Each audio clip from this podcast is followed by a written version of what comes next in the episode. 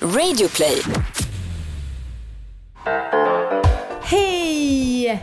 Hej allihopa och välkomna till alla era frågor. Tack! Det är Amanda. Och det är Anna. Och det är sista gången, eller sista fredagen, på ett bra tag som ni hör våra röster. Om ni inte lyssnar på fredagar förstås. det. Eh, men för att det här är det sista dagliga avsnittet av alla era frågor för säsongen. Mm. Vi vet inte hur vi gör i höst. Nej, vi har ju tänkt att vi vill eh, lugna ner oss lite med avsnitt nu eh, under sommaren för att få lite ledigt och så. Och eh, så att vi tänker att alla era frågor, vi fortsätter. Men vi for- fortsätter en gång i veckan istället. Och det blir på måndagar. Ja. Men vet du Anna vad som är så sjukt? Nej. Det är att jag tror att vissa tänker yes. För att många tycker att det är störigt att ha så många avsnitt i flödet att lyssna på. Ja. Och det kan man väl förstå. Så nu blir det alltså två gånger i veckan. Ni hör oss på måndagar i alla era frågor och sen hör ni oss på torsdagar i alla våra ligg. En perfekt kombo tycker jag. Ja, och en Hoppas att ni perfekt tycker mängd. det. Ja. Ska vi köra eh, dagens fråga? Gärna. Jag lyssnar precis på det nya avsnittet där Amanda säger att sperma på kroppen plus vattnet känns så himla äckligt. Jag relaterar. Men med min nuvarande partner som jag haft i tre år märker jag inte det här alls. Det rinner liksom av ganska lätt. Jag tar lite tvål ändå efteråt, men det är inga problem. Mitt ex däremot, som jag var tillsammans med i ett år, där klibbar det fast som fan på huden med vatten. Var tvungen att ta mycket tvål, ibland flera gånger. Vad kan detta bero på tror ni? Ja, okej. Ehm, jag har hittat ett svar på familjeliv. Där står det så här. Lös sperma. Hur utlösningen ser ut kan se väldigt olika ut från man till man. Det kan vara olika typer av cocktail och även skilja sig från gång till gång hos en och samma person. All sperma har en personlig touch. Det är skillnad i dess karaktär. Vissa har lösare, andra har med mer klumpar, olika färg, konsistens, lukt och mängd. Och lös sperma, det är inget problem alls, utan precis som det ska vara. Okej, vårt svar då? Jag ska, ska vi bara berätta vad det var, vad det är för avsnitt hon relaterade? Eller? Eh, ja, men jag kommer inte ihåg själv. Nej men det var ju när du låg med en kille som var helt förvånad över att du var tvungen att hålla en hand under din Ah. Just fitta det. när han hade kommit till dig. Just det. Vilket är ju sinnessjukt. Ja. För att det rann ju, du ville inte droppa på golvet. Nej, just det. Nej. Han, men han tyckte att jag var svag som inte kunde hålla emot. Ja, exakt. Exakt. Och så här, sperma är ju olika. För mig, eh, alltså inte för mig, men för Marcus Mm. så är det olika varje gång vi ligger. Ja. Alltså det är så. Ibland är det tjockare, ibland är det lösare. Eh, jag har aldrig riktigt reflekterat över varför det är så. Eh, och jag tycker kanske att det har varit olika beroende vilka killar jag lägger med. För att ibland har jag känt inga problem att hålla inne. Nej, jag vet. Men ibland så har det bara runnit. Ja.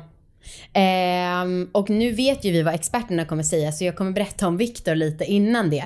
För att det har tydligen att göra lite med vätskeintag också. Ja. Och jag tycker nog inte heller att det är så mycket problem oftast med Viktors sperma. Men det har ju att göra med att han dricker minst vatten av alla människor som jag känner. Så hans sperma är som betong typ. Ja, typ alltså. Men vet du att han brukar, ja det vet ju du, men vet ni? Han brukar alltså vakna ibland på nätterna att han drömmer att han är i öken och äter sand. Eh, så liksom, och då går han upp och dricker vatten. Ah. Men han är lite som en kamel, han dricker mycket när han väl dricker och sen kan det gå alltså, dagar Ah. utan att han tar ett vattenglas. Det är sinnessjukt. Vissa dagar kommer han hem från jobbet vid klockan sex och det enda han har druckit under dagen är kaffe. Ah. Alltså det är så jävla äckligt egentligen men det märks inte på några andra sätt så att Inte på spermans smak. jag tar den ytterst sällan i munnen. Okej. Så jag Mm. vet inte. Nej, okej. Ja, nej men eh, jag tror att det är väldigt, väldigt olika. Eh, och det, ah, jag, tr- jag tror inte att det är så mycket att göra åt. Nej. Nej.